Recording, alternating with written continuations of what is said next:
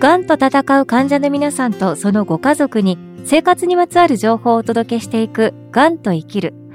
お話を伺うのは国立がん研究センター東病院がん相談支援センターの坂本鳩恵さんです。よろしくお願いします。よろしくお願いします。坂本鳩恵です。ご案内は私、小賀良子です。さあ、今回のテーマは緊張する医師との面談、何を準備すればよいですか？ということで、坂本さんのいらっしゃるがん相談支援センター、こういったお悩みも多く寄せられていると伺いました。本当に多いです。本当に多い？です。本当に多いです。あの、特にやっぱりんの診断の直後、まあ、癌ですよとか、あるいは癌の疑いが強いから、検査を進めましょうって言われて、ええ、次の診察に来ましたっていう方、よく朝一で、当院のがん相談支援センターのお立ち寄りになるんですよね。えー、本当に緊張してしまってって。で、先生から今日またあのしっかり時間とって話しましょうって言われてるけども、えー、やっぱりこう一回がんという病名のことを言われた後の面談だからきっといい話じゃないに違いないとか、もう本当にこう、また悪い話を聞かされるのかっていう緊張もそうだし、はい、また悪い話かもしれないと思いながら、それを想像してると、それこそあの、ある方が言ったのが、あの、新幹線のニュース、はい、あの、電子掲示板でこうね、ねわーっと流れるじゃないですか。ずーっと流れるじゃないですか。あれみたいに、いろんなことがずーっと仕事はどうなるんだろう、子供はどうなるんだろう。あ、でも入院したらお金もどれぐらいかかるんだろうみたいなことがずっとぐるぐるぐるぐるして、何をどう考えたらいいかわからないですっていうふうに、あの、表現される方いらっしゃるんですよね。あの、そうやって質問内容をどういうふうに聞こうっていうことももちろんですし、うんうん、例えばその、この番組でもね、たびたび出てきますが、担当のその先生だっったり、例えばちょっと怖いタイプの先生とどうコミュニケーション取ればいいのかがわからないとか、この人にこういうふうに聞いたら怒られるんじゃないかとか、うん、そういうコミュニケーションの取り方自体にもね、悩まれる方も多いですよね。うん、そうですね。あの、なかなかその自分を取り巻く、診療してくださる先生たちを、こう自分から、こう最初からね、選べるわけではないので、まあだからこそ自分でできる工夫を一回は最大限やってみて、うんまあ、あの、それをやったけれども、どうしても相性が合わないなっていう時には、またちょっと次の一手っていうことになるのかなと思いますが、はい、まあ今日はまず、どなたにでも実践してほしいなっっていう工夫のところでお話できるといいなと思います。はい。ねその実践の工夫ですが、うん、じゃあ例えば具体的には、この番組でね、少し以前もお届けしたことがあります。事前にメモを用意しておくといいよなんていうことも伺いましたが、じゃあそのメモもどんな風にどれぐらいの分量でまとめていけばいいのかみたいなところをまずちょっと教えていただけますか、うんあの、最初はですね、さっき言ったような、こう、いろんな疑問が頭に浮かんだならば、それをとにかく書き残していくといいと思います。はい。最初から綺麗にまとめるなんて、全然やっぱり皆さん難しいので、うんうん、まあ、付箋でもいいですし、あるいはその自分にとってのマイノートっていうものを作ってもらって、とにかく頭に浮かんだことを書く。で、書き残す。で、それを読み返していったときに、よく頻度が高く出てくるような話っていうのが見えてくるんですよね。はい、ちょっと俯瞰的に見ると見えてくる。あ、これが結構自分にとっては重要項目だなって思ったら、それまたちょっとリスト化していって、で、あの、リスト化していく中で、次の面談の時にこのことを聞こう。これはもうちょっと先でいいなとか、あるいはこれは、えっ、ー、と、お医者さんじゃなくって、これは会社に聞くことだなとかっていう、聞く相手をまた選別していくっていうのが一つできる方法かと思います。へえ。まずはその、もやもやしているものを見える化するというか、うん、言語化して、うん、その、洗い出してみる。一回表に出してみるってことなんですね。そうですね。あの、手前味噌ですが、私なんかは、あの、結構付箋を使うんですよね。えー、あの、カテゴリー化するのにも、あの、楽ですし、えー、それで、あの、付箋で固めていって、で、聞く相手みたいなのをちょっとこう、また分類していって、えー、で、最後にノートに書き出すっていう。なので、あの、ちょっとこれ余談ですけど、私すごい文房具好きで、付箋と ノート好き、あの、文房具屋さん用がなくても行って、この付箋便利そうだなとか、あの、このノート好きだな。まあ、引き出しいっぱい入ってます。あの、はい。でもそういうちょっと自分の気に入るものを使って書き出すと、気持ちもね、前向きになることもできるので、それもちょっと一つの大きな工夫ですね。うん、そうですね。うんうんうん、いや、付箋確かに、こう一つ一つ一枚の付箋に一つの悩み、一つの課題っていうのを書いて、それをこうペタペタ移動させることもできるので、すごくいいアイデアですね。そうですね。それが第一歩っていうところですね。で、あとはその、さらに、あの、一歩踏み込んで次のステップに行くとしたら、次の診察の時に治療方針を、がある程度決まっていると思うので、お話ししますよ、なんていう段階であれば、はい、ちょっとその時の一工夫として、自分がすごくじゃあ治療方針を聞く段階で気になっていること。まあ、例えば働く世代の方だと、はい、まず出てくるのはやっぱり仕事をどれぐらい休むことになるんだろう。そこをどうリンクするかっていうと、手術の方向ですって言われたならば、入院期間がどれぐらいなのか。うん、また、入院するまでに追加で何回病院に来なきゃいけないのか。そして、あの、手術をした後に何か追加で治療があるのか。まあ、今、あの、術後の補助化学療法っていうものもあったりするので、はい、そういった可能性があるかどうかっていうことの確認。そして手術をすることで、何か自分の体で、こう変化が起きることがあるとしたら何なのか。例えばその、肺がんの手術だったりすると、初期の段階だと大きく体の機能っていうものは変わらないかもしれないんですけれども、え大腸がんだとまた話は違っていて、例えば人工肛門をつけることになるのかならないのかで、まあ、職場にその人工肛門のケアができるトイレはどこにあるのか、えー、確認をしていくあの必要が出てきますよね。そのあたりもちょっと聞けるといいですよね。だから、どれぐらいの期間、どういう頻度で病院に来ることになるのか、そして追加の治療っていうものが見込まれるのか、この情報をまずは治療を受けることで生活とか仕事に与える影響っていうものを整理するっていうポイントで質問をまとめていくといいと思います。うんまあ、つまりちょっとこう、予習に当たるというか、うんうん、今後どうなっていくかっていうところをある程度まとめてっていうところなんですね。そうですね、うん、で、予習をするにあたって、この番組でも少し前に若尾先生にがん情報サービスのお話いただきましたけども、はい、ああいったインターネットでの正確な情報、根拠のあるホームページを参考にしていただくのも一つですし、ええ、あとはですね、実は私の最近の一押し、あの、はい、患者さん向けのがんの部位ごとのガイドブック。大元は実はあの、これ、診療のガイドラインが軸となって、それを患者さん向けに組み替えたものなんですけれども。従来はそのお医者さん向けとか、はい、いわゆる本当に病院向けのものそうですね。患者さん向けにより目線ちょっと変えて分かりやすくっていうことなんですね。そうなんですよ。これ本当に分かりやすいです。あの、今日私持ってきてるのは患者さんのための肺がんガイドブックなんですけども、はい、それこそあの肺がんの診断を受けた時に、肺がんってどんな病気ですか？とか、あるいは肺がんの種類はいくつかありますか？とか、肺がんの治療はどんな風に決めていくんですか？とか、はいはい、要は治療の概要もそうですし、またその検査の段階とか、うんそのあたり、こう、すごく平易な言葉で書いてくださってるんですね。これを、もし気持ちにゆとりがあればっていう範囲ですけども、はい、ちょっと読んでおくだけでも、先生が話してる言葉がわかりやすいと思います。ちょっと見てみますか。ただやっぱり診断の直後って何か読むのもしんどいなとか、そういう場合もあるので、はい、あの、無理のない範囲でいいと思うんですけど、まあ、おすすめするのは、その一連の治療を受ける流れの中で、自分にとっての教科書みたいなものを、あの、作っておくといいですよっていう意味です。まあ、要は迷った時に、わからない用語が出てきた時に、先生がちゃんと、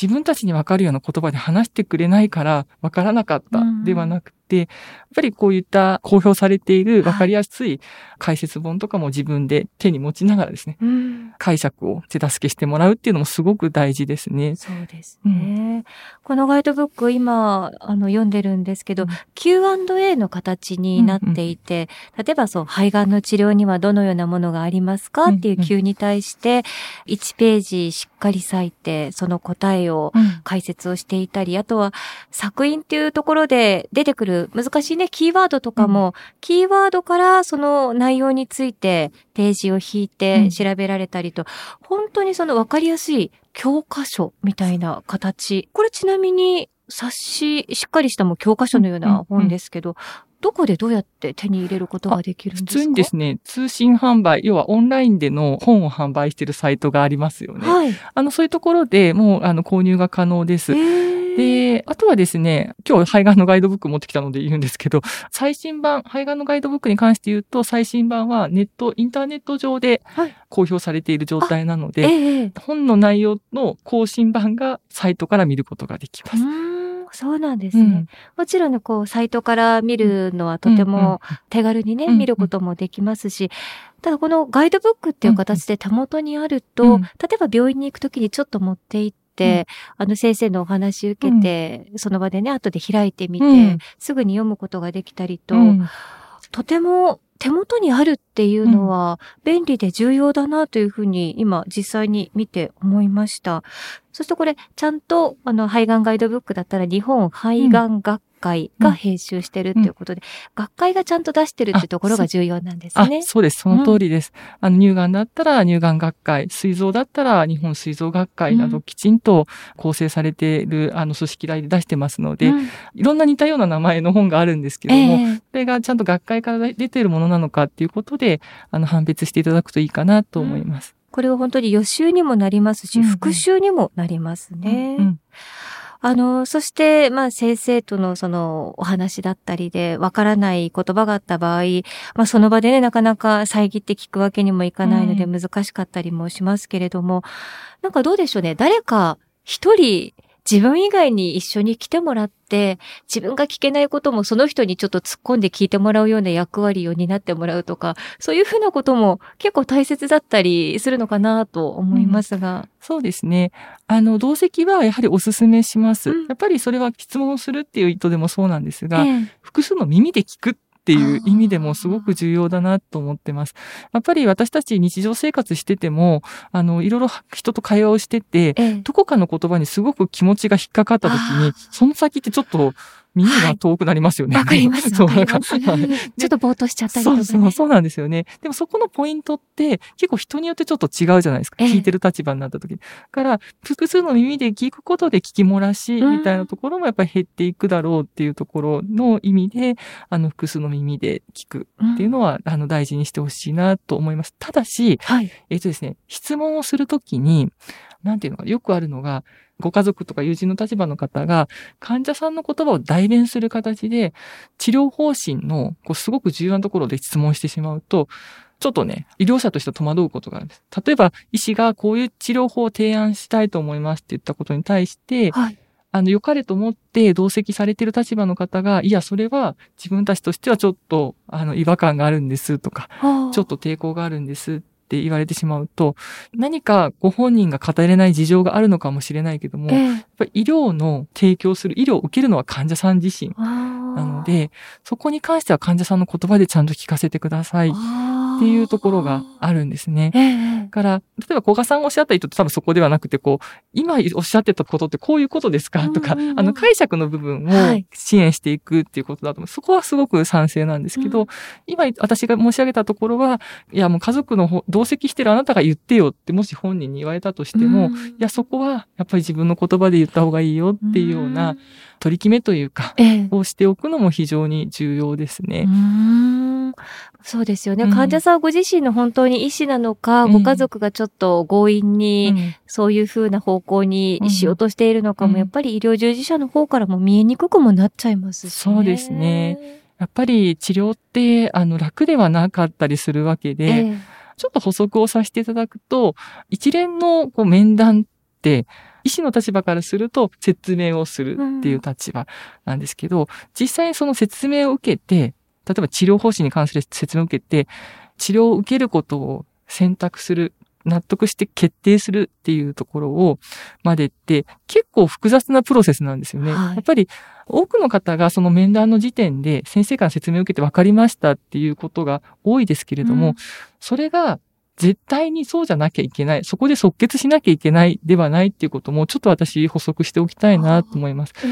例えば、さっきちょっと人工肛門の話とかしましたけども、人工肛門を作るってものすごいやっぱり体の変化ですよね。はい、そうですね。うん。やっぱりこう迷ったっていいんですよ。迷ったっていい。だからこう、医師はあくまでも医師という立場で、責任のある立場で、こう、体の状況が分かりました。医師という治療をする立場でこういうことを提案します、なんですけども、患者さんが決めるまでには、やはりじゃあその提案された治療法が自分の生活、これからの生活にどういう影響を与えるかとか、また自分としてそれを引き受けられるかとか、まあそういう人生をですね、引き受けられるかってよく考えて、そして、まあ状況がちょっと変わるにしても、もうそれはそれでやっていこうというような意思決定があって受けます。そこの説明の後のところに関して、っぱり時間的にもし許されるのであれば、ちゃんと考えてもらっていいんです。うん、で、その考える時の支援者っていうのは、必ずしも医師だけではないということを申し上げておきたいと思います。はい、例えば、その人工肛門をつけることで、どういう生活の変化が起きるのかについては、看護師たちがよく説明ができますし、うん、あの、ストマの専門の看護師だって施設内にいれば、えー、そのものからの助言もできると思います。うんまた、あの、お薬の治療を受けるっていうことに関して、そのお薬、まあ何種類か提案をされたときに、どれを選択するかっていうときに、その抗がん剤の種類によって出やすい副作用だとか、通院の頻度とかっていうところは、はい、病院によって薬剤師が結構コアに入って、一緒に考えてく、あの説明をね、情報の支援をしてくれることもあります。また、暮らしそのものがやっぱり変わるってなった時に、じゃあ、暮らし自体変わるのはもう、そこはもう不可避にしても、うん、じゃあ何か第三者のサポートが得られるかどうか、その選択肢について知ってから考えたいっていう場合には、私たちソーシャルワーカーのようなものが、うん。一緒に考えますので、うん、そのあたりのこう、サポーターを上手に活用しながら、うん、自分なりに新しい人生をこう決めていくっていうことをやっていいんだよってことはメッセージとして伝えておきたいのと、えー、あと、ちょっと話戻りますけど、そうやって悩んだ結果、やっぱり、違う選択肢、医療の、違う治療の選択肢がないのか聞きたいと思った時には、本当に遠慮なくセカンドオピニオンを選択してほしいなと思っています。はい、そこ、あの、非常に実は患者さんって、お医者さんと向き合うと、もうそこで即決しないと、はい、もう失礼で、うん、ダメだったと思うんですっていう。そうですね。なんか疑ってるとかって先生に思われるのも大変申し訳ないってやっぱり思ってしまいますよね。そうですよね。そこら辺を支援するために、それこそあの仕組みとして重要な面談の、あの、要は治療に関する重要な面談の時には、今はあの看護師が立ち会うことで、こう、それが病院としても評価されるような、こう、施設基準っていうものが、あの、作られたりしているので、でね、はい。だから病院の医療の風土としては、重要な面談に看護師が立ち会う。そして面談の後に看護師が少しこう、どうでしたかってフォローアップをするっていうところを強化していく。はい、そんな、あの、状況なんだってこともちょっと頭の隅に置いていただいて、看護師が同席してるってことは、この面談が終わった後にこの人にちょっと聞いてもいいんだなって、こう、そう、活用方法としてね、ええ、はい、知っといていただくといいなと思います。そうなんですね、うん、そういうふうな動きがあるっていうことも知っておくと、はい、またちょっとね、気も楽になるというか。そうですね。ええー、そうですか。うんで、あとはその治療方針に関わるところで気をつけなきゃいけないのが、迷った時に、先生今私即決できないんだけれども、家族とか、いろいろ自分なりに調べたりするにあたって、2、3日返事を待っていただくことはできますか？とか、ちょっと自分なりに決めるまでにこれぐらい時間が欲しいとかっていうことを具体的にお話ししてみるといいと思います。ご病気の状況によっては、どうしても待てないっていうか、すごく医学的には早く決めた方がいいことも時折ありますので、まずは封じ込めず、悩む時間がもらえるかどうかもきちんと率直に聞いていただく。そうですね、そういうことで、少しずつお互いのコミュニケーションとか、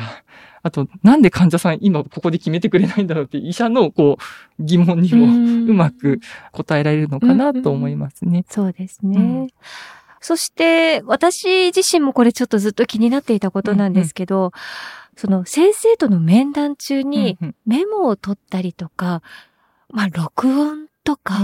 してもいいのか、どうしても自分のこう耳で聞いてるだけでは聞き逃したり取りこぼしたりするところがいつもあるなと思ってしまって、そういうことって先生とか病院にとって失礼に当たらないのかなとか、うん、この辺どうですか？メモはした方がいいと思います。した方がいい。はい。ただ、録音は、一つ言えるのは、録音は許可を取らずに、あの、録音するっていうのはできれば控えていただきたいです。もうこれは、制度上どうかっていうこと以上に、やっぱり信頼関係の部分ですよね。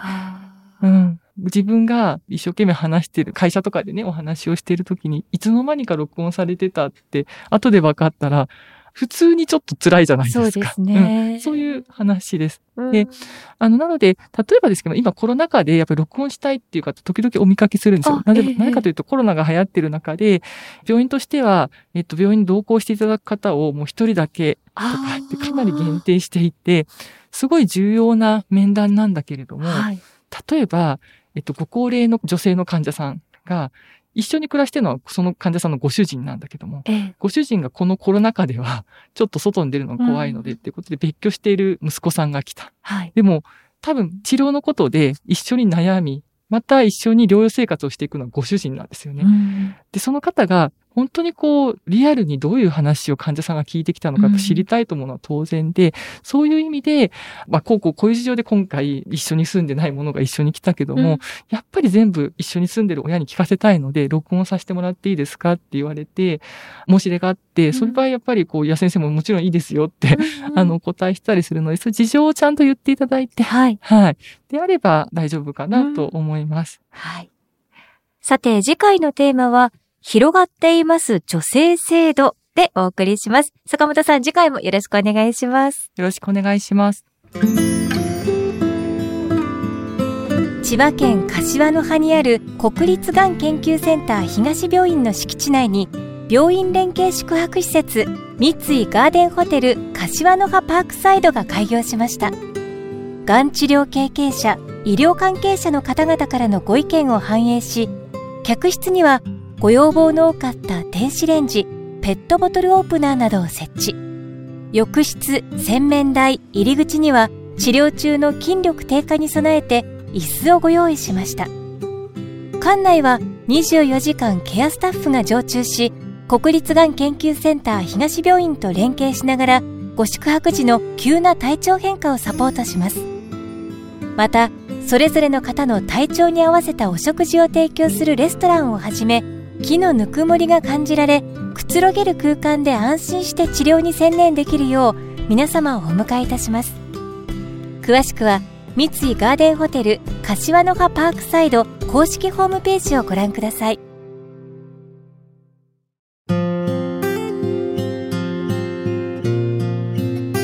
がんと闘う患者の皆さんとそのご家族のために生活にまつわる情報をお届けしていく「がんと生きる」先生との面談にもこう緊張しないためだったり正しく自分が聞きたいと思っていることを聞き漏らさないために予習をすることそしてそれを改めて振り返って自分でも確認する作業っていうのが大切なんだなと改めて思いました。番組ではお聞きいただいているあなたからのがんにまつわるご相談やご意見ご感想を募集しています。番組サイトのアンケートからぜひあなたの声をお寄せください。あなたの声がこの番組を作ります。またこの番組は Twitter アカウント、公式 LINE アカウント、Instagram、YouTube でも情報を発信しています。ぜひ番組サイトから登録してください。そしてこの番組は Apple Podcast、Spotify、ラジオクラウド、オーディなどでも配信しています。ガンと生きるで検索をしてブックマークもしてくださいね。ガンと生きるご案内は小賀良子でした。